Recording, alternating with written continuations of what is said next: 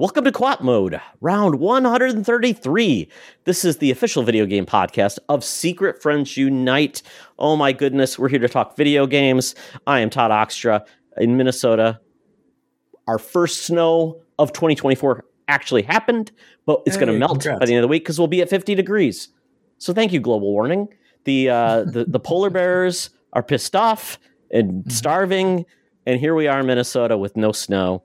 Sad, sad, sad. I'm also joined by someone who's not so sad, and that is Mr. Mark Herben, because he's been loving the snow because he's got more they can deal with. Loving is an interesting phrase there. There might be some others that I would choose. We are just still dealing with a ridiculous amount of snow, like more than I've ever seen in such a short period of time. It's been crazy. We had a holiday today, and we were like, "Can we go out? Can we do something?" And it's like the sidewalks still aren't properly plowed. There's you just can't do anything. And it was it's something. It's definitely something. We were both saying today or yesterday. Like my wife and I were both like, you know what? I miss like torrential rains. I miss just rain as much as it wants to and get rid of some of this. And spring could not sprung fast enough. Okay, Mark, so I'm going to ask you a question. We need to do a Canadian PSA. So what is the Canadian holiday? There's a bunch of different holidays today, actually. Okay. Depending on where you are in Canada, it is Family Day for several provinces, Islander Day in PEI, Louis Riel Day in Manitoba, I think. And here in Nova Scotia, it is Heritage Day. So each year they kind of honor a different inductee into Nova Scotia Heritage Day Hall of Fame or whatever you want to call it. So that's congratulations, Mark, on getting inducted. I've definitely done worthwhile things to be inducted. But everyone, it's kind of funny because I think Family Day was like the first thing, and so many other provinces do it that everyone even here calls it Family Day, but it's actually I don't think Nova Scotia, the government or whatever, does enough of a good job of like telling people like, no, it's Heritage Day. Like this year's honoree is a guy named William Hall. And son of some enslaved parents, former slaves. And I'm not going to get into a history lesson here, but nobody was being, I see things on Facebook and whatever that of people being like, hey, happy to spend the day with family, and it's a great day for family. It's like kind of if you're in other provinces, but here it's like I didn't see a single post about William Hall or anything, even from like the government and stuff. It was just like, enjoy the day with family. It's like, why not just call it Family Day if you're going to just like gloss over the fact that you're supposed to be honoring like someone in, Nova Scotia history. Anyway, that's my little rant, but it was a fun day off with the family. So that's whatever. It should really be Family Day : something, something. So right. It's Family Day for everybody, but for those who celebrate William Hall or whatever his name is, we salute you.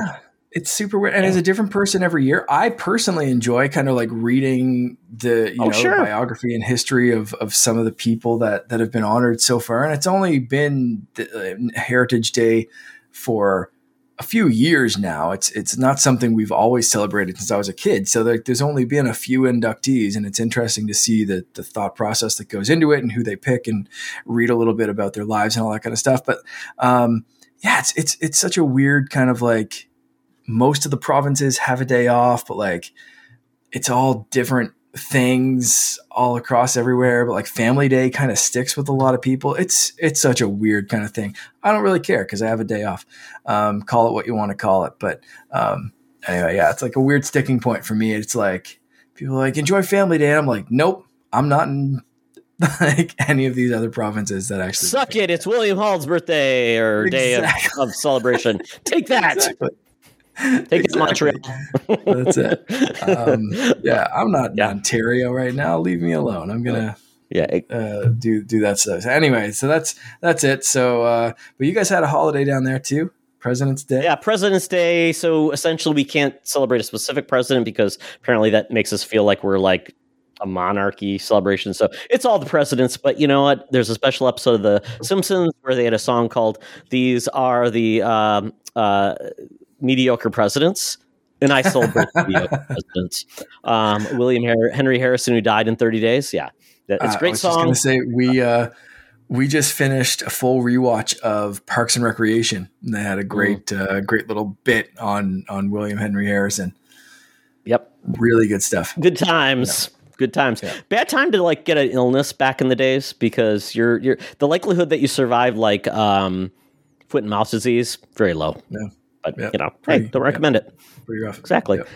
Oh, well. Celebrate all of these wonderful days. I had to work, and I was enjoying my family being off. So that was my present. Yeah. So there we go, folks. If you celebrate a cool day on February 19th, let us know what that is. But Mark, before we've already celebrated one thing, but we have to celebrate some really special people that are neither presidents or a member of Heritage Day. Well, I mean, you know, you never know. Some of these people could be on for President's Day or Heritage Day. We don't know what the future brings. But right now, we're just going to say thank you for being our Patreon supporters over at patreon.com/Secret Friends Unite, where you can get a free 7-day trial of all the exclusive fun stuff, including no ads on these shows for patrons. As well, speaking of these shows, everything's, I don't know if anyone is listening on Google Podcasts or follows over there or whatever, that has changed to YouTube Podcasts. So we're working on getting all the shows changed over and all that kind of stuff. So YouTube is going to have audio and video versions, but you're going to be able to get those ad free on patreon.com/Secret Friends Unite, where you can join people such as John Sidorf, the Phoenix Sisters Cosplay, Brendan Myers, Matthew Keel, and Corey in HD in our Friends with Benefits tier, and the amazing Sean, Stella, and Henry Nias, the Nias family. Thank you so much as well. Missy Merchant, thank you for being our BFFs. You guys are the MVPs. You can join all these people again over on patreon.com/Secret Friends Unite, get everything ad free, get exclusive stuff, get early stuff. Everything, happens over there. It's all fun. And again, ad free. So if you don't want to listen to us talk about Zencastr, Patreon's the place. $2 gets you in the door. That's all we say, folks. So appreciate your support. Being a patron has its privileges because we always put these things out. Like if you want to join us or have a special topic or question. And one of our Patreons dodged a bullet because Sean Nias has said, I want to come on and talk about Madam Web. Well, he had a work related trip, so he couldn't come on. And Mark, he dodged a bullet. That's all I'll say. Could he see into the future? Maybe. Apparently, yes. And yes. And losing all that money to watch something for 2 hours. Yes. Not so hot. So with that, we get into the we're eight minutes in. Now we're actually going to talk about video games. Yes. But you know what? A Canadian legend, a lesson was well worth it. So we get to buy, rent, return. And this week I picked game type. So game type is the three we're going to talk about are PvE or person versus environment. Is it player versus environment? Player versus environment. Yeah. It's very inclusive. Player. It has no. It has no gender or anything. It's a player is a player. Then we have player versus player. So player versus environment is essentially. I should say this. It's basically like it's you versus AI bosses and things like that. You're not fighting other real humans. Right. Player versus player. That's all you're doing. You're fighting other people in a competitive environment. And then solo, there's no other multiplayer element. You're not even doing co-op. It's just solo. So think about like your Jedi Fallen Order, PvP. Think about like COD Modern Warfare. What other examples of just pure PvP is there, Mark? Is that the main one? Like Fortnite. Yeah, that kind of. Okay. Yeah. Okay. PvP. And then PvP, like think of like and stuff, PvP, right? Yeah. For every man, last man standing, you're taking. I mean, there might be some bots in the field, but you predominantly want to take out the real players to win. Or it's teams versus teams in those type of King of the Hill, those type of things. And then PvE, that's like Left 4 Dead, or if you think about like Destiny, where you have a fire team, you go against the AI. Or horde mode or things like that, where it's typically you're as a team, you're taking on enemies together in a co-op form. Any other examples? When you said horde mode, that kind of like, like Call of Duty zombies, like different modes in different games, I guess would kind of encompass that. Okay. I got the gist of this. We had a few questions to clarify that Gimpy J in our Discord chat. People are catching on with you got to game the game. Kind of, make clarification that solo and PvE kind of the same thing. Just for clarification, do you mean something like Destiny Fire Team, WoW raids, that kind of stuff, where it's like a group activity focused on taking down computers? So yeah, that's very cooperative. PvE, it's very helping each other out. Yeah, you're buffing a guy, you're giving him health, you're picking him up when he's dead to take down like the hordes and the masses that are AI typically. Salmon Run in Splatoon would be PvE. PvE, like that kind of mode. Okay. So I need to clarify one thing. So we're talking modes, right? Like the game type, game mode, like what's your favorite mode? I mean, yes. Like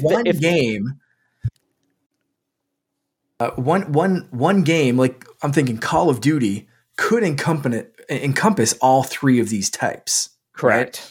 Yep. Because you have the Call of Duty story mode, you have Call of Duty Zombies, and you have Call of Duty Warzone for like last man standing kind of thing, and then regular campaign, Call of Duty, which is solo, multiplayer and stuff like for Splatoon's like that too. To your point, Splatoon 2, Splatoon 3, they have all of those three modes. So in a way, I'm like, yes, it's a caveat there. So I would say, but I would say within all of that though, what is your favorite mode or style of game to play? And even though it's like, I look at a little bit of that, but if I was put on a desert island and I could only do one thing, because desert islands you typically can't play. Well, that's a bad example because you can't typically play online in a desert island.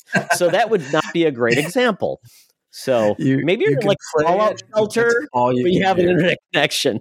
You're in a Fallout Shelter, but you have an internet connection.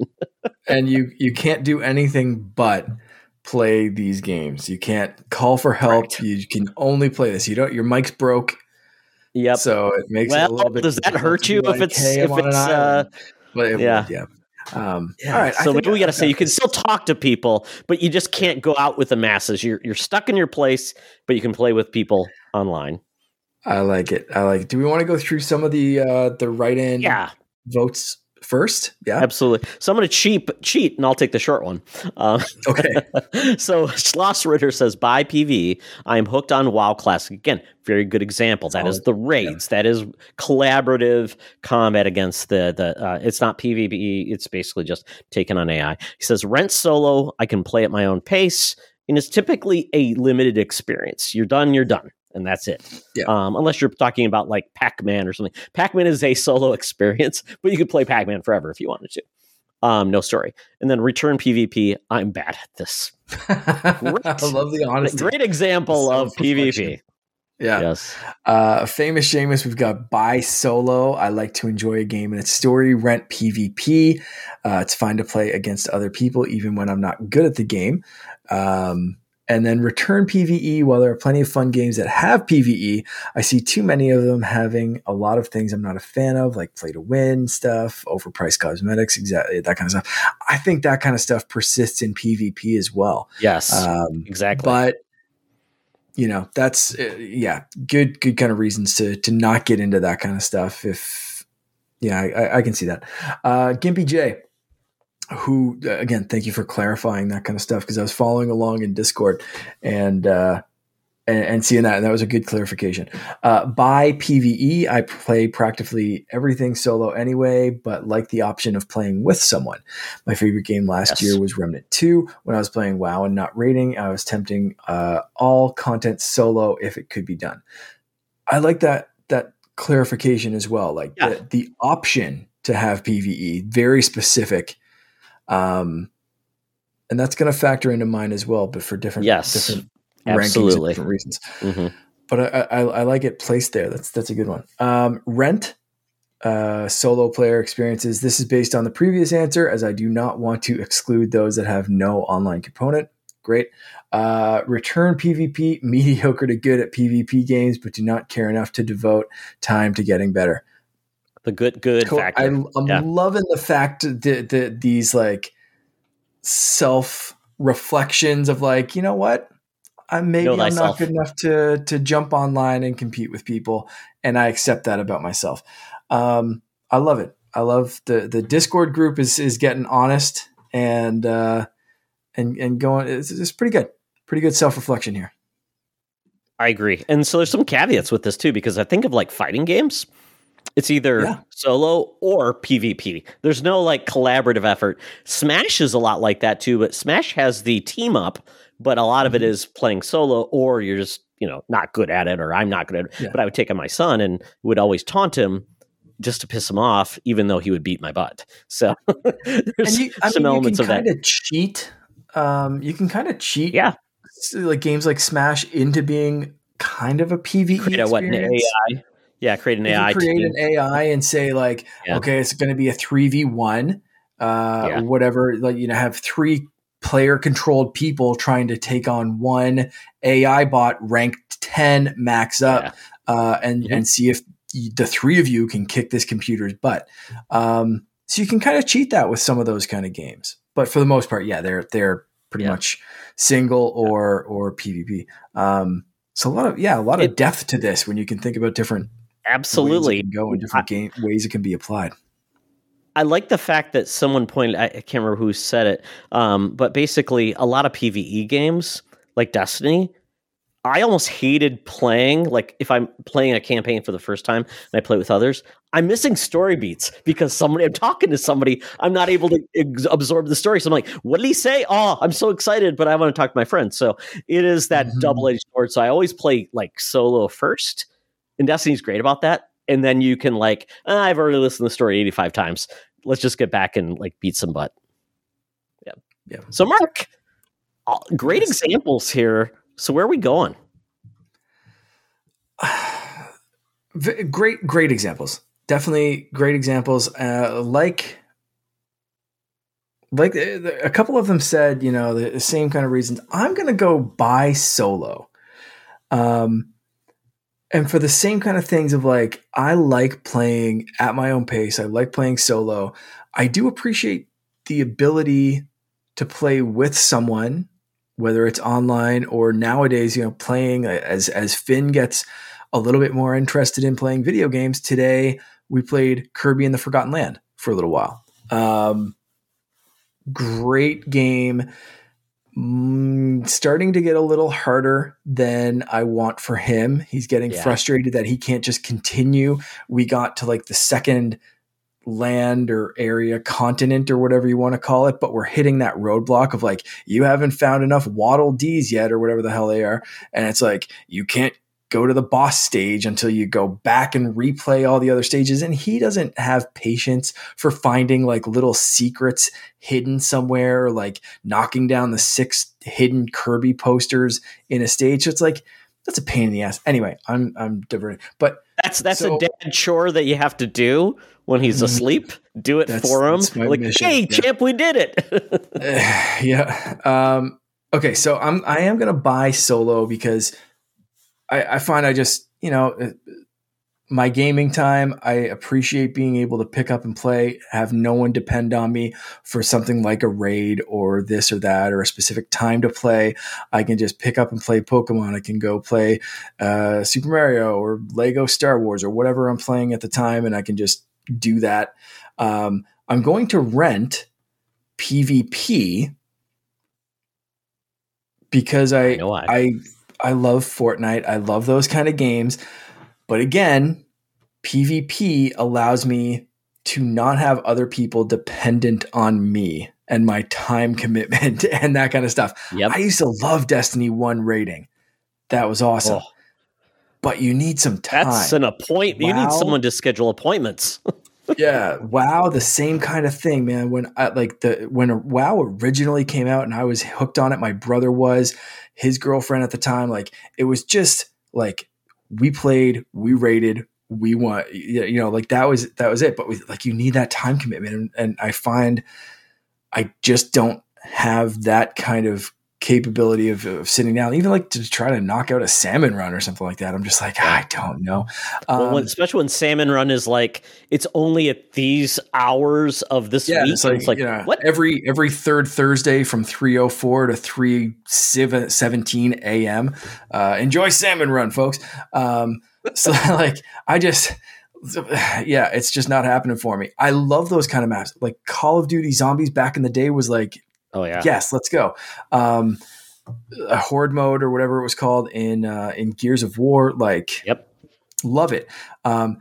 So I'm sad to return PvE. I love all of these, by the way. Great topic, Todd. I love this. And I love all of these for very different reasons at different times. If you talk to me in different times in history or even, you know, like different times of the year, if it's like summer vacation, I have more time, I can do something, whatever it is. If I'm a little bit more free, this is going to flip around. I'm like solo, I can play that whenever I want. Something else is moving up. But for right now, right where I am, it's going to be buy solo, rent PvP, sadly return PvE, but I respect all types of game modes. I like it.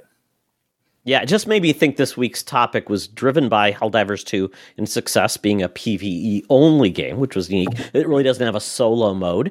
And I was thinking about this, too. We're going to talk about this with Sea of Thieves potentially going to other platforms. I know you love that game, and it's predominantly a PvE. It can be a PvE or a PvP. There's also a solo mode now, right? Is that it, or am I missing it? Is it just PvP and solo, or is there also a PvE? Well, I mean, it's kind of a PvPvE game. Got it. Environmental hazards, but there's no get rid of the other players. Oh. No, and that's all optional, right? Like you can do the other player thing, but it doesn't mean anything. Like you can take out another ship, or you can team up and decide to do missions and stuff together. You can take them out. Like I've had other ships come up on me when I'm doing solo slooping and just going fishing. And I've had like a full ship come by and like, they kill me and laugh. And I'm like, have fun, dude. I have no loot. Give us your pants, sir. Whatever. And I take a few of them out and we go down underneath and like wait a couple of seconds and then we're right back up. So it doesn't really mean anything in that game. But then there are those missions where you're fighting the environment, you're fighting the AI, and you're doing these missions. Yeah, the Pirates of the Caribbean mode. Yeah. What do they have? The new mode. But I mean, even just the regular mode. Like you get a treasure map, and you go here, and there's skeletons and this and that, and whatever that you have to fight. And that's such a different game. And like the megs, the different environmental things that can take you out. And then other players. Yeah, Sea of Thieves is such an interesting one.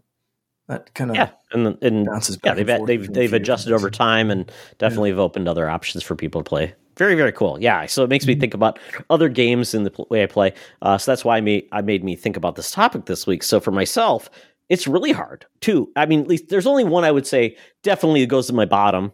So maybe I'll start there. That is PvP. I enjoyed it at times, but I'm not very good. The only game I felt like I did decent was Destiny with PvP. The only reason I did that was to get stuff to move on. I didn't stick around just for the PvP. So that would be my return. My rent would probably be PvE. Now, I don't think that jives with real life because it's a PvE game. That means it's probably ongoing. So I'm actually going to keep that game because it's going to be forever game, right? So that's the hard part. But if I'm talking about like where my bread is buttered and where I spend most of my time, it's definitely solo games. But PvE is that perfect blend for me. If I'm going to play with others, I want to have a team against the bad guys, like in Destiny with a fire team, taking down those raids. It was one of my favorite experiences of all time. I love that. And I'm going to get into Helldivers 2. We'll talk about that, but that's a PvE only game. So that's kind of fun too, because people get excited about teaming up and having an adventure. But solo, that's me. I just love having a great story, a great campaign, or if it's not even a great story, but it's just a great gameplay that I can play in my own time. I don't have to worry about like setting a time. I get to the game and play as much as I want. And if I want to walk away, I don't incur a problem or a penalty, and I don't piss anybody off. So yeah, I'm very nervous about making people mad online. Like, you left our game. The team is died because of you. Mostly through a Destiny raid and being the only one that's like, hey guys, sorry, I have to bail. Like, whoops. I had poop. 3 hours cut out because I thought that's how long this was going to take. And we're on hour 4 and now I have to go to a whatever. And like, it's such a shit feeling. Yeah, it is. Especially you don't want to let anybody down, but it's, pause and come back. And like, if no one else has, then you got to reschedule the whole damn thing. Oh, yeah, you got to wipe or, we had to start over again because it's been a week. Yeah. That was the Destiny thing. It just killed me. Yeah. I'm like, and you got to get together with the same team. So, yeah. But great times, a lot of great opportunities to really have a great time with people, however you like to play. So I'm glad we could discuss this. This is a little bit more timely. And let us know if you disagree or you have thoughts on that. So at this point, though, it's time to talk about what we've actually been gaming. So we'll actually try to be able to like say if any of these actually meet our threshold for what we said. And if we lied, yell at us. Yeah, exactly. I already talked about the first one that I've been playing a little bit, so I might as well start there and talk about Kirby and the Forgotten Land. My son has a little Kirby plush that we got him ages ago, and he just thought was cute when he was a kid. And we were looking at some of his other things, he has a Mario one and this and that, like, a couple of Pokemon and stuff. And then he saw the game. I was scrolling through something on my Switch, trying to find something else. And he saw that and he's like, I have that. It's like, yeah, that's Kirby. Can we play that game? Okay, sure. And, so he's been hooked. Like I said, we got to the second continent. So that's like, I think 3 or 4 worlds down now, and he's been really enjoying it. He loves playing as Kirby. He loves the different abilities, but he is not averse to hucking a controller at me when things get a little dicey and taking over the Waddle Dee with a spear. So it's been fun to try to play like backseat and be completely stuck to where he's going. Because if you haven't played that game in 2-player mode, Waddle Dee can't go very far before he's warped to Kirby. So there have been times when I'm trying again to do dad mode of like, I know there's a hidden thing over here. I know we have to get this. I know we have to save some Waddle Dees. I'm trying to go do that. And he's like, golden path. Let's do this. I can see the exit. And I'm like, I can touch it. Zap right towards Kirby. And I'm like, come back here, please. I need to get this stupid thing so we don't have to play this stage 7 times again. And but it's great. It's I love, like it's good. And that's been like the like Mario Wonder, Mario Deluxe that I talked about last time. He loves playing the same stages over and over again. With Kirby, for some reason, he's like, I don't want to play that stage again. It's like, dude, we played the same 2 stages in Mario Wonder 187 times, and you're complaining about going back for a Waddle Dee in one stage that we have to play the second time? Who are you, and why are you making this difficult? I don't know. I can't explain it, but he's a delight to play with, and it's fun. That's a great game, though, Mark. I tell you, I beat it, and quite honestly, when you beat that game, there is essentially a second part of the game that I never really got into that is apparently really goes hardcore because that game does get difficult. And my son loved Kirby games back in the day. Kirby Return to Dreamland. Logan loved that on the Wii. I think it was on the Wii. He loved that game. It was amazing. It's side-scrolling. It's definitely has all the power-ups, but it's got like you get the huge sword. That was a favorite for Logan. Also, Kirby Epic Yarn was great too. So there's so many good Kirby games. If he likes that, and you have those games somewhere, or you can get them cheap on, because I think you still have your Wii U. I do. I think I have. So I'd say get those games. Get Epic Yarn. Get and then Kirby Return to Dreamland is now on Switch, where they upgraded the graphics, add some stuff. So I'd say check those out too with Finna, because I think you'd like them too. Absolutely. They're a little bit easier, and they're not reliant on a lot of other things. It's just fun and goofy. And you know what? I haven't even thought. I think I have a couple on my 3DS, and Kirby Robobot. I think there's one that Logan liked. Yeah. I introduced him to the 3DS with Super Mario 3D Land, 3D off, of course, but he enjoyed that. And he played that for a little bit, and then it got, again, that game really ramps up quickly. And especially when you don't have 3D on, because it relies so much on the effects of where you're jumping and that kind of stuff. I'm not going to turn 3D on for the kid. So I wonder if I have some Kirby games on there too. Good thought. I might do a deep dive into Kirby. Dream Course. We'll see. Yeah. Dream Course came out on Switch for like $10, right? Too. Or was it Dream Course? Or it? It was like delicious. One of them super cheap. Yeah. It's like food too. Yeah. It's like food focused. Yeah. Yeah. Yeah. And I think there's even games on NSO. Dive into Kirby and see Kirby NSO games too. Like Yeah. We tried to play one. My brother had the SNES Classic hooked up over the weekend at my parents' place, and we tried whatever one's in that. I think there's Dream Course, and then there's another collection, that's N64, right? Collection or something like that. You're just like, no, not having it. Oh, like, not working. What's the is it Canvas Curse or the game on the Wii U? Those are good too. Yeah, those are good too. Yeah, so good. Really good games. I'm gonna have to do a deep dive and see what other Kirby games I have, because right now it's you're just gonna be all Kirby all the time. Yeah. Aside from that, and a little bit of the Mario 3D Land myself, I've been just kind of dipping back into Fortnite before the season ends. They're doing the Ninja Turtle crossover. I got all the Ninja Turtle skins because I can't stay away from 90s nostalgia and crossovers in Fortnite. I didn't get all of the skins. I didn't get April or Splinter, but I do have the 4 Ninja Turtles and Shredder. But holy crap, man. I love that the Ninja Turtles have just been around, like every generation, every thing, like there's all, and of course Finn is into Ninja Turtles now. He found some of my old Ninja Turtle toys. He's loving it. The Ninja Turtles were playing with Batman today. Great stuff. And, so it's just interesting to see, because I was looking up like what kind of kid appropriate Ninja Turtle shows. There's got to be one, right? I figured. Oh yeah. And there are a couple on like Paramount Plus of like very kid focused, right? Like 3-year-old focused rather than like 6-, 7-, 8-year-old. Right? Is that the main one with Cowabunga? They don't use their swords to kill anybody. Probably a little bit more kid focused, and I'm going to do that one. But there is one that was like specifically made for toddlers. They go into like dinosaur time. I can't remember what it's called. Wow!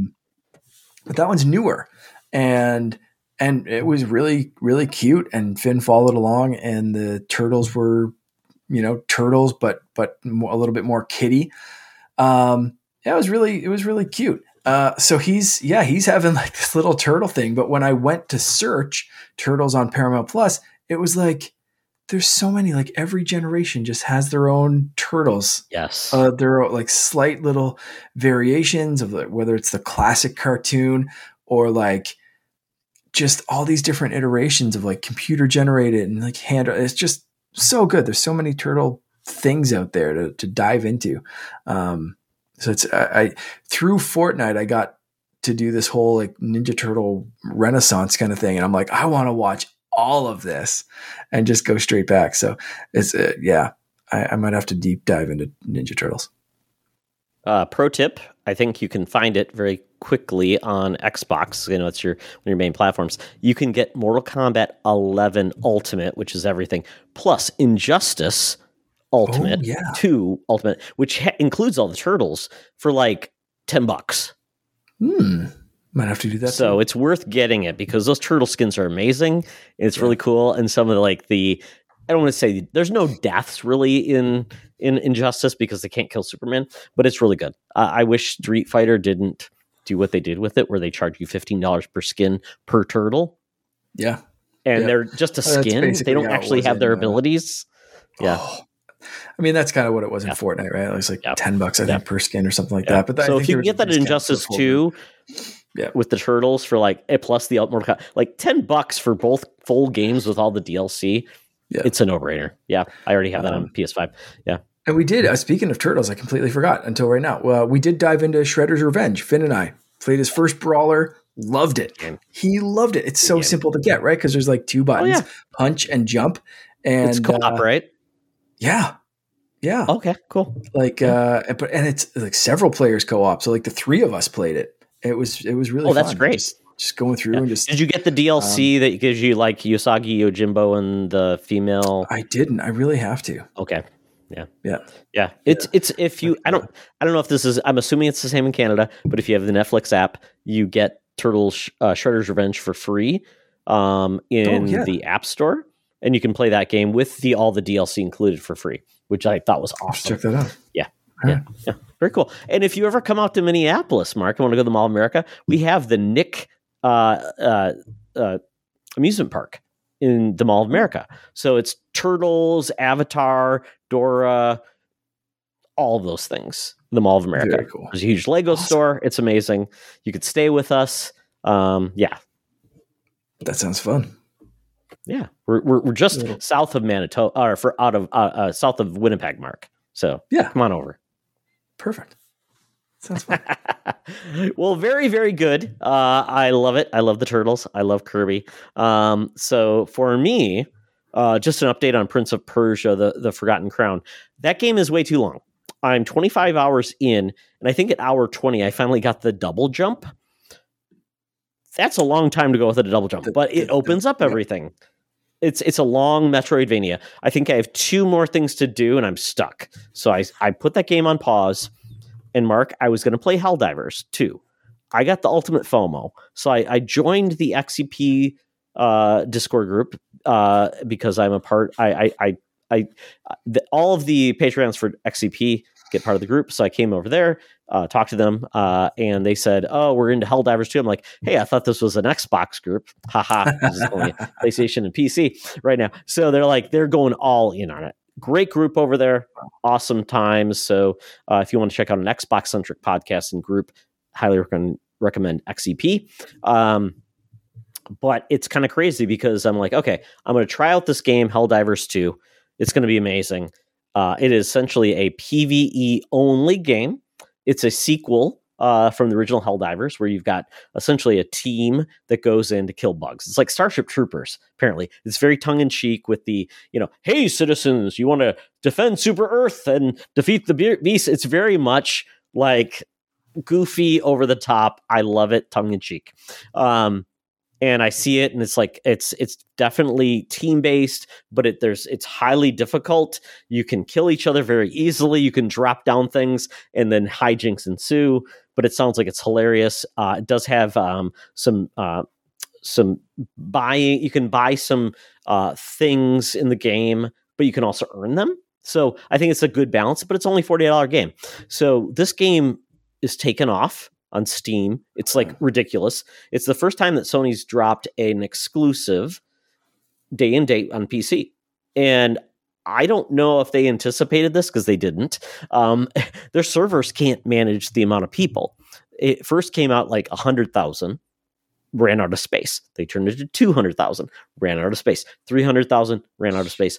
I think they're at 400,000 now, and they still can't get in. I bought it, and last night, every time I checked in, I was on a wait list. They're doing it because they want to still preserve a good experience for those who are in. Yeah. But it's like, how much do you do in the first week of a game to really satisfy it? I mean, servers aren't cheap, all these things. So how long is it going to be like this? It's tough. Exactly.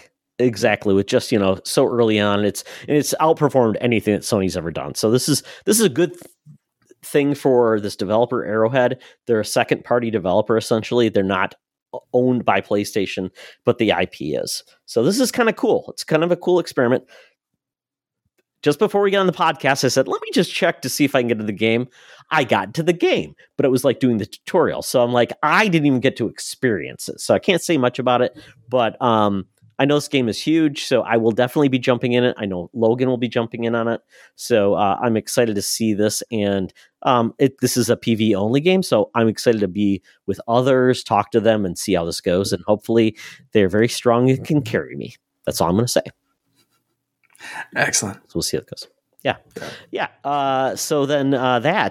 So because I couldn't play Helldivers 2, Gamefly sent me a new game called Banishers. This is by Don't Nod, the team that has done a couple of other story-based games, typically like almost like Telltale type games.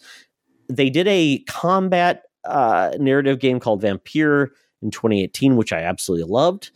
And now this is their newest IP. It's set essentially in like 1680 in New England, where it's old world America. And we've got two banishers that are coming from Europe.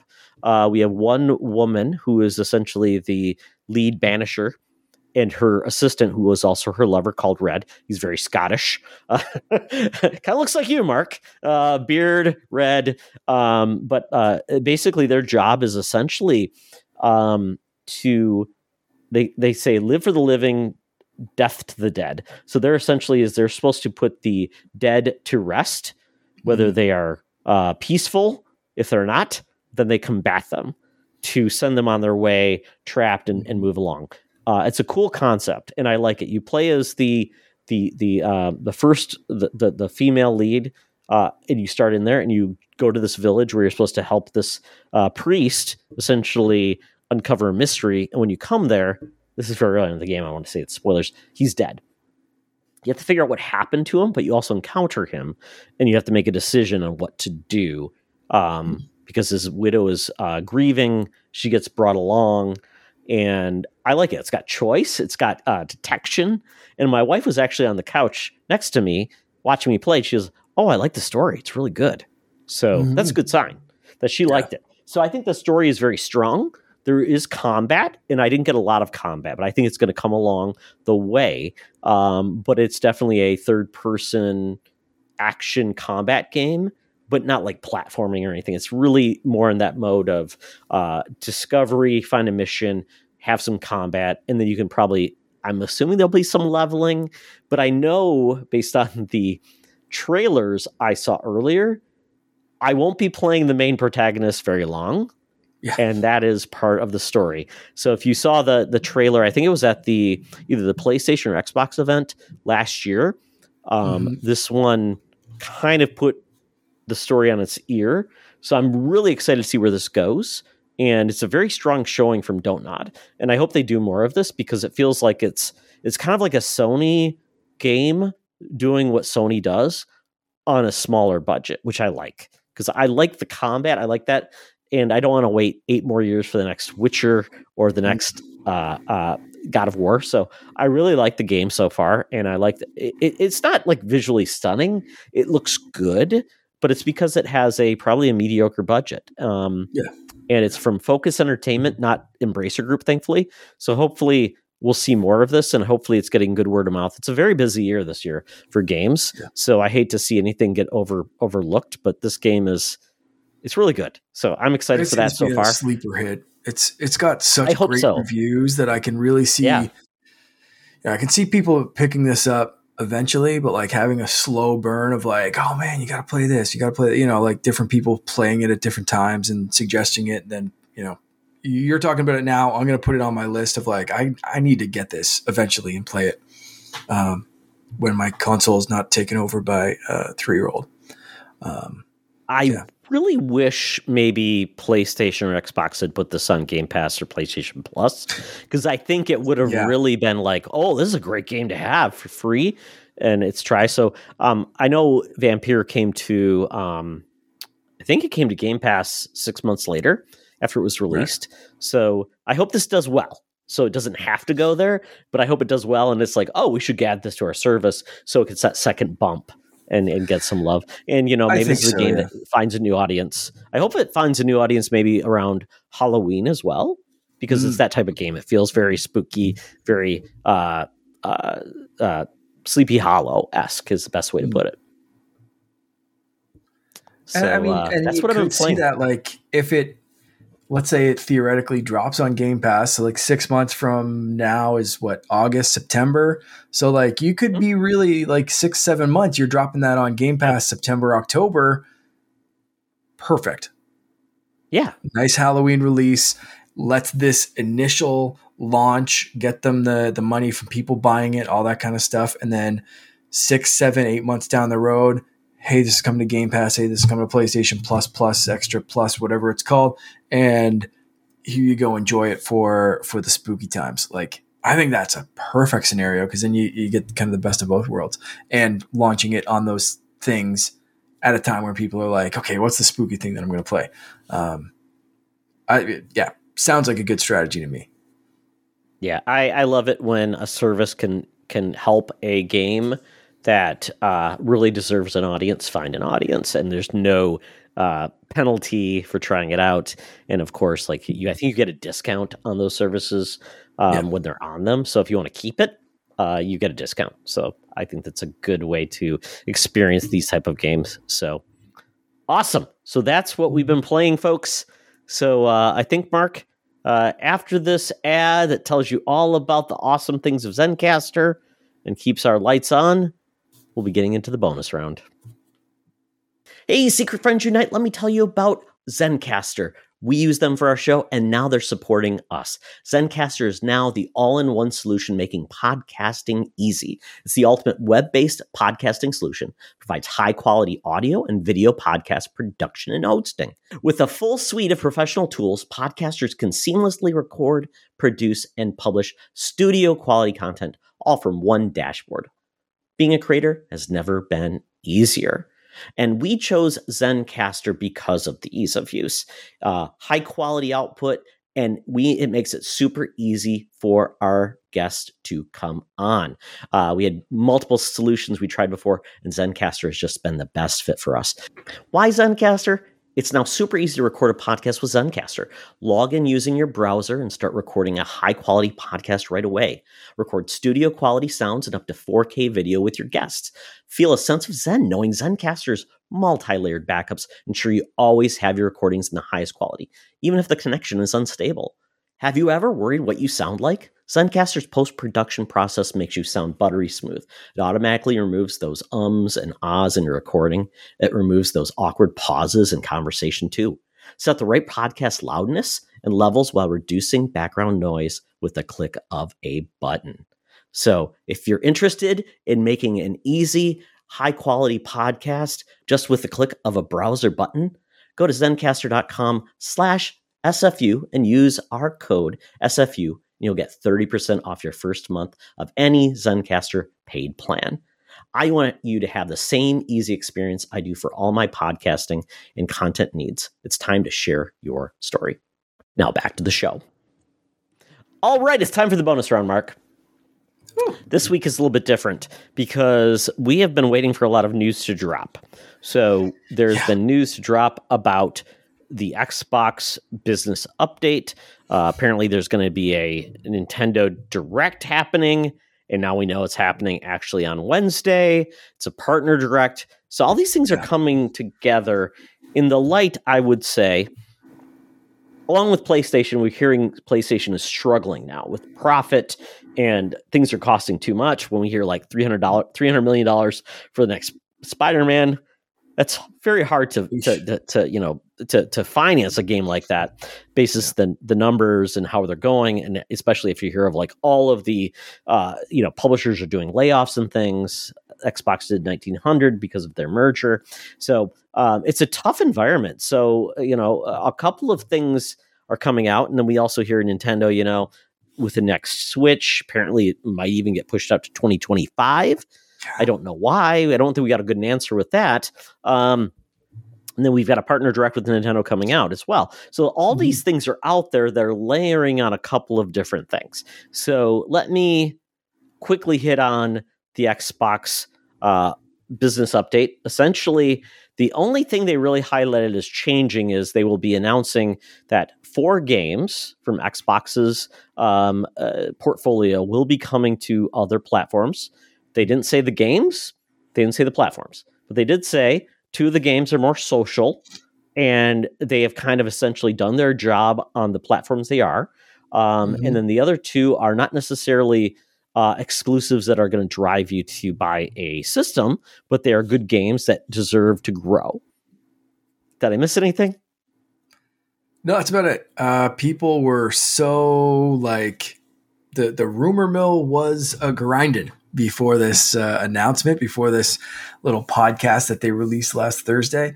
And mercy, I'm glad that they put this out because it as an Xbox fan, this put my mind to rest that like they're not going the way of Sega. They're working on their next console. They're very confident about it. They said it's going to be the biggest generational leap that we've ever seen, which is wild thinking from like, you know, Super Nintendo to N64 and then let's say standard definition to HD kind of thing. Like we haven't seen, to me anyway, we've seen very like evolutionary steps, I guess, you know. Yes. Gradual. We aren't at 8K like, yet, right? We aren't at 8K. We aren't at like 480 frames per second. That's the stuff, right? Like it's not like there hasn't been something. I mean, look at most of this generation so far has been backwards compatible on a PS4 or an Xbox One. You know, there are benefits of playing the games on the newer consoles and stuff like that, but like there's not too much this generation that you can look at and instantly be like, oh, that couldn't run on a PS4. Yeah. It might sound like a jet engine trying to take off, but like the things could probably run a lot of the stuff with like maybe some, you know, cell shading and stuff or not cell shading. What am I trying to look for? Like the ray tracing, Yeah. Yep. Turned off, that kind of stuff. But like, yeah, like this was a very confident Xbox, very different from the rumors that were saying like, oh, they're going, you know, they're stopping making consoles. They're not doing this. They're not doing that. And it's like, okay, cool. Yeah. They kind of like hit it running, and it was a very short podcast, but they said a lot without saying a lot. They did. Yeah, they absolutely did. And I think that the whole point is they've been talking about their strategy for a long time. They want Xbox games to be on every screen, mobile, wherever you are, TVs. And that's true. And that's kind of leading into where they're going. Microsoft's strategy has been services everywhere. There was a time when Microsoft Office wasn't only on PC, it's on Macs, it's on Android. So they want to get their games everywhere, but they know at this point they can't, and they even said this, Game Pass will only be on where it's currently at today. It's not going to be on Nintendo, it's not going to be on Xbox. So essentially, you know, with Game Pass, and they've also said at Game Pass, including their core, they're only at 34 million subscribers. So they know they essentially said, and they even said this, console only gets them so far. And so they know they need to get elsewhere with their games. And so if they want to grow, they got to get their games elsewhere to show people, hey, look what you could get on Xbox for free if you had Game Pass. So maybe try it out on PC or on Xbox console. So it makes sense that they're sticking around. I mean, I'll tell you this. The Surface hardware that Microsoft has is really good hardware, but it's a niche. It's not the best, and it's not everywhere. So, but they stay in the hardware game. They don't have to be the only one in the market. But Windows is on all of those other Windows devices, and I think that's where they're going with their console market too. As we've seen Windows devices on in PC and Steam, where essentially it's a console-like experience in a handheld. And I think that as long as they can improve Windows to make it more like a console experience. I don't know why they don't just put Xbox on a PC and call it a day, Mark, because quite honestly, that's what people want. But I think that's where they're going to go. And if they can get their games on other platforms, make money to grow, because they can only grow so much, I think it's a good decision. And those games, a lot of people are guessing those games are Sea of Thieves and Grounded, and then Pentiment and Hi-Fi Rush. So I know people are saying Switch for everything.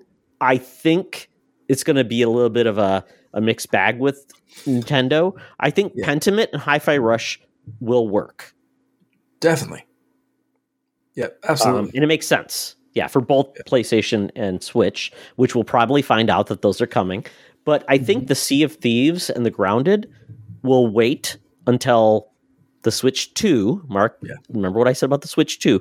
TU, Spanish, means you, Switch 2. You're like, Todd, shut up. Super Switch or nothing. So I think that makes sense in the next gen when they have better online infrastructure and they can handle the rigorous nature of those games, because I think it just makes sense. I don't know. Your thoughts? And I completely agree that I don't think we're going to see Sea of Thieves or Grounded if those are the games. And it makes a lot of sense that those are the games, especially Sea of Thieves. I could see an argument for something other than Grounded maybe, but I think Sea of Thieves is a moneymaker. You've got cosmetics in there. I haven't touched Grounded really since it came out, so I don't know what the current cosmetics and stuff like that, like same kind of deal, I guess, maybe? I don't know. Not really. There's not a lot of, I did not encounter any like purchase things, because it doesn't seem the heart of the game. It just seems more of a Minecraft, like maybe they make like DLC packs where it's like Grounded, but now it's like everybody's dressed like Master Chief. I don't know. And that's why I was trying to think of something else that could fit in with like Sea of Thieves and other ongoing games that do have DLC. And I'm really wondering if it's completely crazy to think something like Halo, but only multiplayer. You know, that side of Halo could come to something and have your cosmetics and have all that kind of stuff. Sure. And again, open it up to a lot more people, because if there's more people playing wherever, more people are going to be enticed to spend money. And like, that's one of the reasons I play Fortnite so much, is because when my nephews, and now they have everything, but whatever, when they had only Switches, I could still play with them. And now, even if they have an Xbox and a PlayStation and a Switch and whatever, and they're going back and forth between this place and that place, I can still play with them wherever they are and whatever they're playing on. If that's the same thing with Halo, with Sea of Thieves, even with Grounded, if that's your jam, awesome.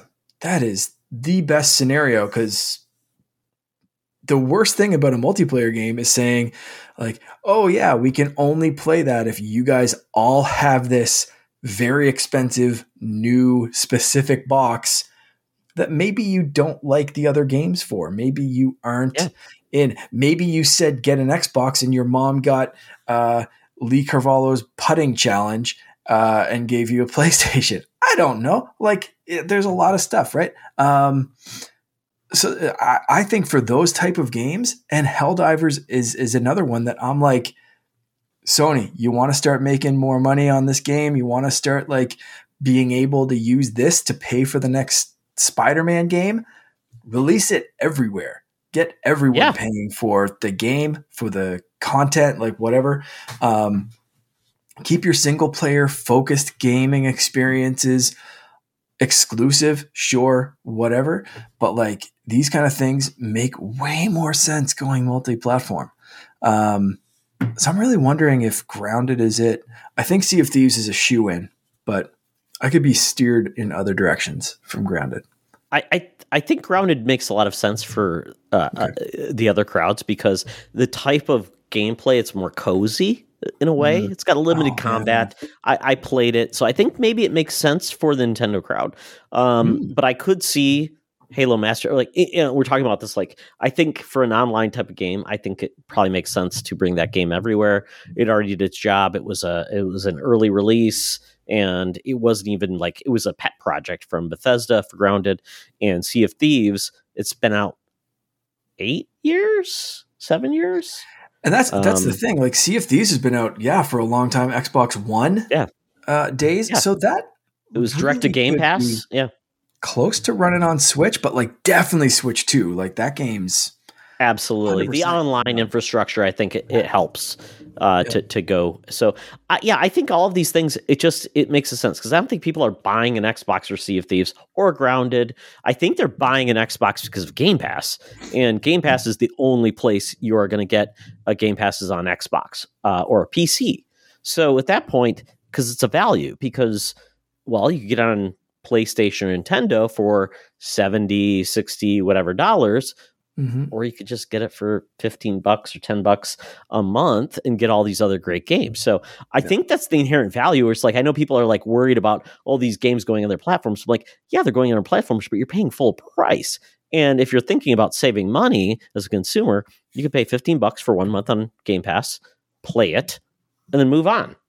Yeah. You don't have to keep paying on Game Pass if you don't want to. So I think there's value in there. One thing that Phil did kind of harp on, and I'm very curious about their strategy for this, or if he just meant like Xbox and PC, but he did make a point of talking about like you buy it once and you get it in multiple spots. The entitlements. You pay once and you get it, right? The entitlements.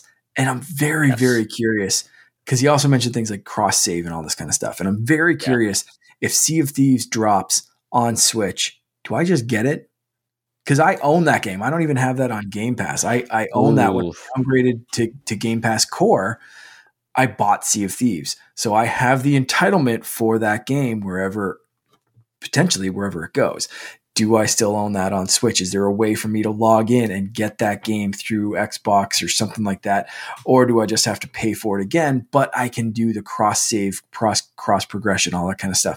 I'm really wondering what part of that he meant for which platform, because he did really harp on that for a little bit. I'm guessing it's the Xbox and PC. You buy it once, you get it elsewhere, because it was like Xbox Play Anywhere for a long time. That was the same thing. You got it on PC. Now, I think, Mark, what they're trying to do is, and I've heard this with the background thing, this Logan from XCP even mentioned, like they're doing some things in the background to enable cross save, which I like. Cross save and cross play are really where we need to be. Wherever you own it, your save will follow, like Destiny, and you'll play with everybody. I think that's where we need to be. Don't have walled gardens with playing with others, because people are not going to spend $500 to play just one game with their friends. They want to be, and I think the younger generation, that's how they exist now. So I don't think you can go the walled garden with the modern audiences, because it just doesn't make much sense. So I don't know if you get on Switch, but I think that's where there's going to say there's a benefit to be in that area of the ecosystem versus just being able to play the game and play with your friends. It's more money. It's more revenue for Microsoft as they grow. They realize they're probably capped out at their consoles, because the console market, quite honestly, between Switch, Nintendo, and PlayStation is probably around $300 million max. Probably that's it. And then beyond that, you got to go elsewhere, PC, everywhere else. So it just even having a box doesn't guarantee you the most profit. So I'm hoping everybody's going to get beyond that. The only one that isn't, and we'll talk about that a little bit, is probably Nintendo. But, the whole thought of multi-platform, I think, is going to change where we're at, especially we get into cloud. Microsoft is even talking about more. What's the term of the architecture, like mobile? It's not risk. Is it risk or ARM? Where essentially you're like Nintendo, where you're on a mobile chipset. Like Apple uses. Apple doesn't use like NVIDIA and Intel anymore. They're using their own integrated like APUs, which is chips on silicone, smaller, less heat to do things, and they can do some really amazing things. I know even Xbox even put into their documents that got leaked that they're thinking they might have a future doing more of a hybrid mode. So that's kind of cool. But beyond all of that, we're in a place now where everybody's catching on. Mobile PC gaming is becoming huge with the Steam Deck, the ROG Ally. There's a Legion Go, and we're hearing Windows. Even Xbox may even have a mobile system as they partner with another platform and basically make a mobile UI for gaming, which the Xbox UI probably would work really well. And it's basically Windows already. So with that, PlayStation hasn't dabbled in that architecture yet. And it sounds like they're going to double down on their last year strategy or last gen strategy with a PS5 Pro because they saw sales getting stagnant with the PS4. Yeah. They did the PS4 Pro. But their only change we're hearing with PlayStation they're coming on board with now is based on where they're seeing their profit margin drop is they want to move forward to a future where PlayStation potentially is day and date on PC and PlayStation. Helldivers 2 is the first experimentation in that mode, and they've seen success on PC already with a staggered release. Mm-hmm. So, and I know they bought some developers to actually help with PC ports. So with that, I mean, that makes me think, is multi-platform the future? Because if you can afford a affordable PC handheld, $500 that maybe docked to your TV, why do you need an Xbox? Why do you need a PS5 when all those games are going to PC? And that's where I'm like thinking, yeah. And you can bring any controller to the table. Your Xbox controller, your PlayStation controller, a keyboard and mouse, a weird hybrid. And it makes me think, I'm like, yeah, maybe you don't need a console box, but it's there if you want it. Yeah. And I don't think anybody's going to steal your console as long as there's money you need made. But, you know, I have a gaming PC.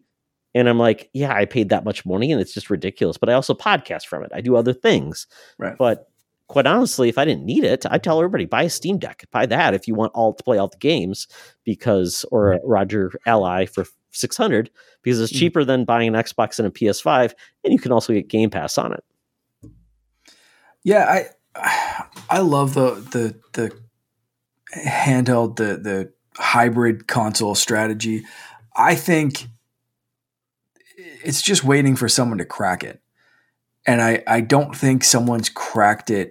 Like Steam Deck has come close, but I still don't think like Steam Deck's still a little techie, a little geeky, nerdy. Like you kind of have to know what you're doing to set it up right, to do everything the way you want to. It's still a little tinkery, I think, for the mass market. And I don't think I think it's a handheld first, and there's, you know, dock and whatever available, but I still think it's someone needs to crack it like Nintendo has, but in a pro setting. So if Nintendo's cracked it for like, here's our handheld, here's our hybrid, it can plug into the TV. It's very quick and easy to just dock it. And it makes the fun little sounds when you click the Joy-Cons and all that kind of stuff. And it's very friendly. And the UI is simple, but it translates from touch to handheld to TV, and everything just kind of works.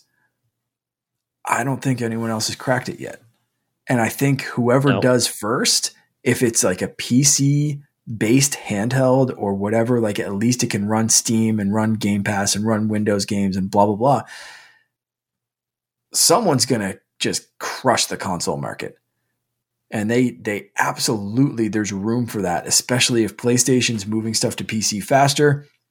If that's Microsoft's strategy going forward, like there is absolutely a world where we could have PC and Nintendo as like the dominant video game entertainment platforms. Yeah. And someone just needs to crack it and come out with something that's like borderline affordable and easy. Easy is the main thing where you don't have, it's just right there. And I don't know, like I don't know who that's going to be. It could be anything. So like that's, I think Windows needs to make a gaming OS like Xbox, but it's for it's under a brand, and they can partner with Asus or whoever they want to.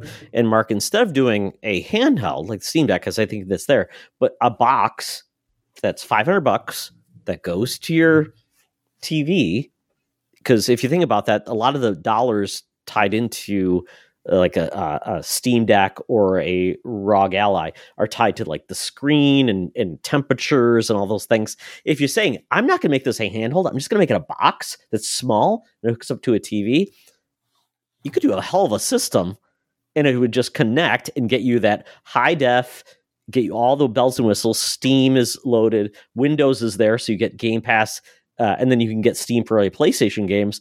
It's an all-in-one.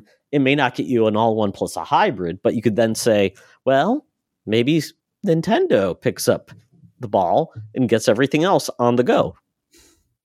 Yeah. But Nintendo has to play ball. And I think that's the hardest part. Will Nintendo play ball with anybody?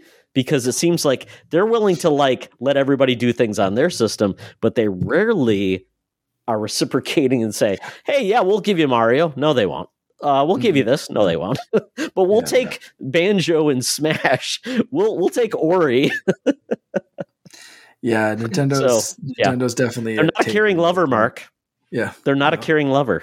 No. Very selfish. Very selfish. Nintendo does not play well. And that's why I said, I think someone like Nintendo is the other option if it's PC or whatever. But I think Nintendo is still kind of floating out there on their own. And that's fine, whatever. It is what it is. I don't see a future... unless things drastically change again. If Switch has another Wii U, or if Nintendo has another Wii U on their hands with Switch 2, Super Switch, whatever you want to call it, maybe they start to share some things. If they have another Switch or Wii-style success with the Super Switch, Nintendo's staying selfish. I think it all depends on what happens with this next console and, how things are. But I don't think Nintendo has a need to play nice. I think everyone's please put our stuff on your, please put this character in Smash Brothers. Please do this. Even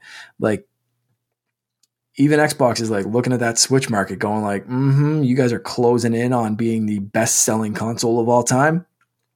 Yeah, okay, you can have Pentiment, you can have Hi-Fi Rush, let's go. We can make some money here. What are they inching close to 130 million consoles sold or some crazy stuff like that? And that's not even getting into the holiday. I'd be delaying the Switch 2 as well. Let's break some records. Let's put this thing on sale and just crush everything else. PlayStation 2 and the Nintendo DS? Yes, yeah, 150, 155. Yeah, Mark, silly Mark. Nintendo will never discount the Switch because they haven't. I don't think they will. I think they'll just essentially say, yeah, the Switch Lite's available for $200. Here's Switch 2. I think that's what they'll do. And it'll be available for the next 2 years or whatever. Kind of like that weird Nintendo DS, 2DS or whatever that was there for years later. Yeah. It was yeah. So, yeah. I just do not see them saying because they know they're going to be somebody who wants another Switch Lite because their Switch Lite died because their kid put it in the toilet. So there's still a market for that, and they don't have to do anything, and they could probably get there without even. I mean, you've seen what they've been listing for their games this year. It's going to be a lot of remakes and remasters, and Princess Peach, I think, is their only original game they still have left announced this year. So. I mean, if they delay till 2025, I mean, why not? Put out Metroid Prime 2 and 3 remaster. Put out Ocarina of Time and Wind Waker remake. People would be happy and save the big hitters for 2025 and just replay the Switch playbook. We're good to go. I'm sure there's a new Imagine Dragons song they can do. First part, Mario vs. Donkey Kong just came out. Splatoon 3 DLC drops this week. Yep, Delicious Course. Yep, and then we have Princess Peach. What's it? Luigi's Mansion, right? 2, that's the other one. And then, other than that, I've heard there's might be even a Fire Emblem remaster or remake that they've been holding on to for a couple of years that could be available to drop as well. Mm. Okay. Yeah, right. So it's going to be one of those years, which is fine because... They're going to save the big games for Thousand Year Door 2. Paper Mario. Oh, that's true. Yeah. That's the other one. That's another remake. Yep. So, kitchen. I mean, they could do nothing else this year and have a great holiday and then say, hey, in September, here's Switch 2. And it's coming out in whatever. And it's not like those games that are the fall. I mean, there might be a Pokemon release in the fall, which can be there's on a few Switch. Rumors that are poking around of what's the last one I heard was another Let's Go with Togepi and Meryl. Was it Black and White? Was that the one that I've heard they're going to remake? Well, no, Pokemon. So the Let's Go series would be a Gold Silver remake in a Kitty style, of like Let's Go Pikachu, Let's Go Eevee. The Black and White remake rumor is like a full remake, or core kind of remake, like Diamond and Pearl or whatever it was that just came out a couple of years ago. Yeah. And then there's the other rumor that I heard was another Legends game, Pokemon Legends Celebi, I think is what I heard. So continue the Pokemon Legends Arceus kind of idea, which I would love. That game was awesome. So a lot of Pokemon that they could announce. Do they really want to go after another Pokemon on this system, though? That's what I'm wondering. That's the only thing I'm thinking. Like, they've struggled with technology, remakes, would more horsepower help them? Work. I don't think they'd be necessary for like a Let's Go game or a remake of Black and White. Like, not necessary at all. Release them for this. Legends absolutely tossed some more horsepower, even though that game was great. That game ran way better than Scarlet and Violet.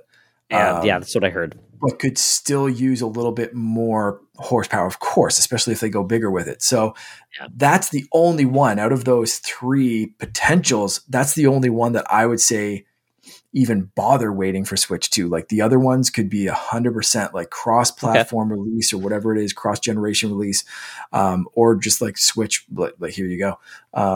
Those can release tomorrow on Switch and be completely fine because they're not pushing the envelope. It's a remake, pretty version of Gold and Silver, and Let's Go Eevee and Let's Go Pikachu ran phenomenal. Like, those were great games, very simplified, but like they were fantastic for what they were. That on a technical standpoint, anyway. I think Pokemon could at any point just drop those. So it seems like that maybe that is their swan song on Switch. And then we are hearing rumors that it's going to be an 8-inch screen, which may mean that the Joy-Cons that you currently own won't fit because the bezel will be too big. So maybe they support like a wireless mode, which is fine. And with that, I'm hearing backwards compatible is a go, which is great. So which means that, those games will work on Switch. And when the games that have come out for Switch are going to be like bangers, but they'll probably also work on the original Switch, but with just like not as good a performance. So those cross-gen games could be going on for a long time, but we just see like the PlayStation 4 or the Xbox One where it's like, you get the 30 frames per second. It's not great, but you can play it. But if you really want to play it the right way, you get the Switch too. So I think that's a good thing. So with that, Mark, I mean, we're probably expecting Nintendo to go do more of the same with a couple of new twists on it, which we saw with like Nintendo to Super Nintendo, versus the Wii to Wii U, doing something completely different. Basically it's going to be more evolutionary than revolutionary, which I think is good, which I think people are fine with, and maybe some like unique things that they always do. With PlayStation and Xbox, we are hearing that 2028 is probably going to be the next generation of hardware. I am curious though, if we had to put all our cards on the table and we said multi-platform is going to be the future, and we said, okay, PC is the best way to play all of the games excluding Nintendo, would we lean into a box that could do that if it was Xbox branded and had access to a Steam store but had the Xbox UI as the heartland? You didn't have to worry about drivers and things. Would that be like the holy land for everybody? I think, like, when I was talking earlier and said I don't know who's going to crack it, like, the company that could, Microsoft's the highest valued company in the world, or they were. I don't know if they've crossed back down. $3 trillion. Like, Apple and them are fighting with bitchforks over dollars. Constantly go back and forth. Anyway, for at least a time, and it might still be going on, Microsoft's the most valuable company in the world. If not, they are one of the most valuable companies in the world. Yes. They have the power 100% to make the next Xbox a PC with a nice coat of paint over it. So if you can do, and again, this is the simplicity side of things. If you can make the PC interface work in the background and have an Xbox style UI, but when you click store, it opens up into more things. It's a little bit more open than a closed console system.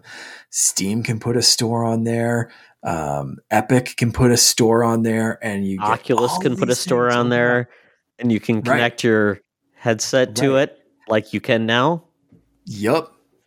So I mean, like that kind of stuff, that kind of, and then, you know, the Xbox store is just a store, but you're running this thing that works on a TV because no one wants a mouse and keyboard when they're just sitting in their living room, hoping to pick up something and jump into the next Halo game or whatever it is. Like I think Xbox is the one that could crack this because they have Windows, they have Xbox. They just need to combine them in a nice way. They haven't figured that out yet, but they could.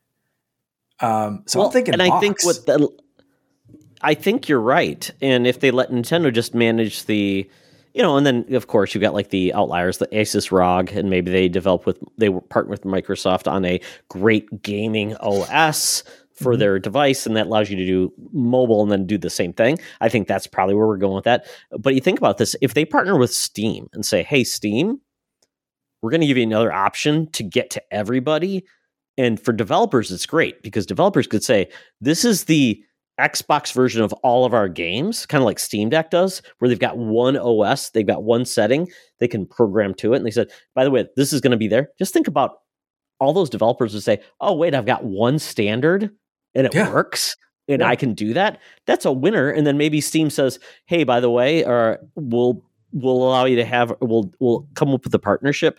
And instead of the 30% you normally get, you get 15% of all sales that are purchased through these boxes. That could be a killer, man, because all the PlayStation games are there. Yeah, that's exactly it. Like, yeah, whoever figures that out to work with a TV, like, forget handheld. Like, let's make like a box that does that allows multiple stores and just ease of use. But it's the UI that's the big thing. No one wants a PC on their couch. No, like. That's a hassle. That's a pain in the butt. No. You want something with a flashy, easy to use UI. That's like, here's the Steam store. Here's this, here's that. You know, and they had like Steam had that for, Steam does have Steam big picture mode, which works great. Yeah. It works great. It's a really good environment. And, you know, quite honestly, the Xbox OS would work for it because it does. Right. Yeah.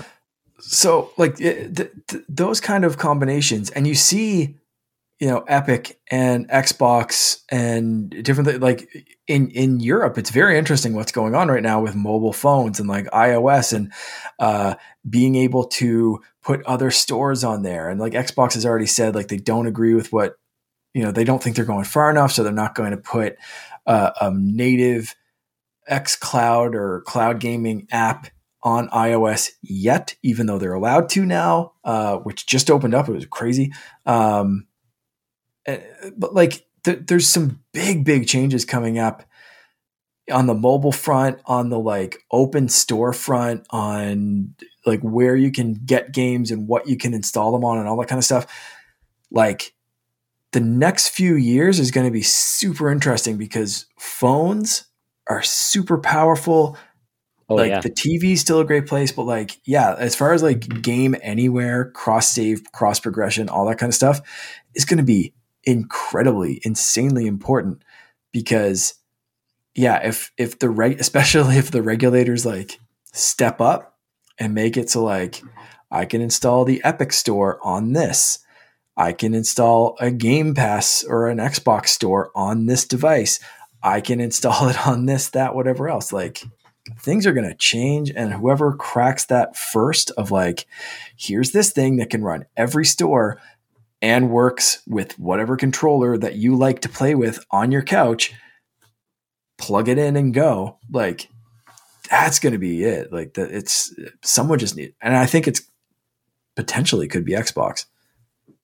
Well, another opinion could be on Nintendo is GeForce Now, which GeForce Now is apparently what I've heard, and I haven't done it, but it is the premier streaming service. And essentially, you buy the games on Steam or whatever, and they just work on your mobile device or your PC browser or your Mac browser, and they work wonderful. I've heard like the latency is actually lower on GeForce Now than on a home console. So if you imagine if Nintendo partnered with GeForce Now, they said, yeah, we'll get a credit of sales and you can play those games on a Nintendo console wirelessly. Obviously, it would probably be only in the home, but still, that's a huge boon to get into the high-end gaming market on a handheld at a low cost with Nintendo. Yeah. Be interesting. Wow. Have we solved this problem, Mark? I think so. Absolutely. Yes. I'm happy. I think so. So there we go, folks. Multi-platform, maybe... It's probably going to be Nintendo and others is probably the ongoing of this, especially with them having their own theme parks and things like that. So we'll see how this goes. But this was a fun discussion because, you know what? Don't argue about where you play your games. Just play the games. No matter where you can, play the games. Everything else will be fine. So thank you for going on this gaming journey, everyone. We're going to be back in 2 weeks. And let us know if you have any thoughts on all of this, topics you'd like to address. But in the meantime, Mark, where can people find you? You can find me on Instagram and Threads and TikTok as Canardian_gamer. And, of course, hanging out in our Discord group as well. Excellent. So check out Mark and his sexy sexiness in TikTok. He's looking good these days. Okay. Typically in a dinosaur, outfit. Inflatable dinosaur costume, yes. That's when I look my best. Exactly. Yeah. Yes, exactly. You can follow me on Twitter at Tioxtra, at Secret Friends U, on Threads at Tioxtra, at Secret Friends Unite, and on our Discord and at secretfriendsunite.com. Yeah. So thank you, Mark. Everyone, thank you for all of the wonderful things you bring to us to talk about the world of gaming. We appreciate you, and please, please enjoy your gaming.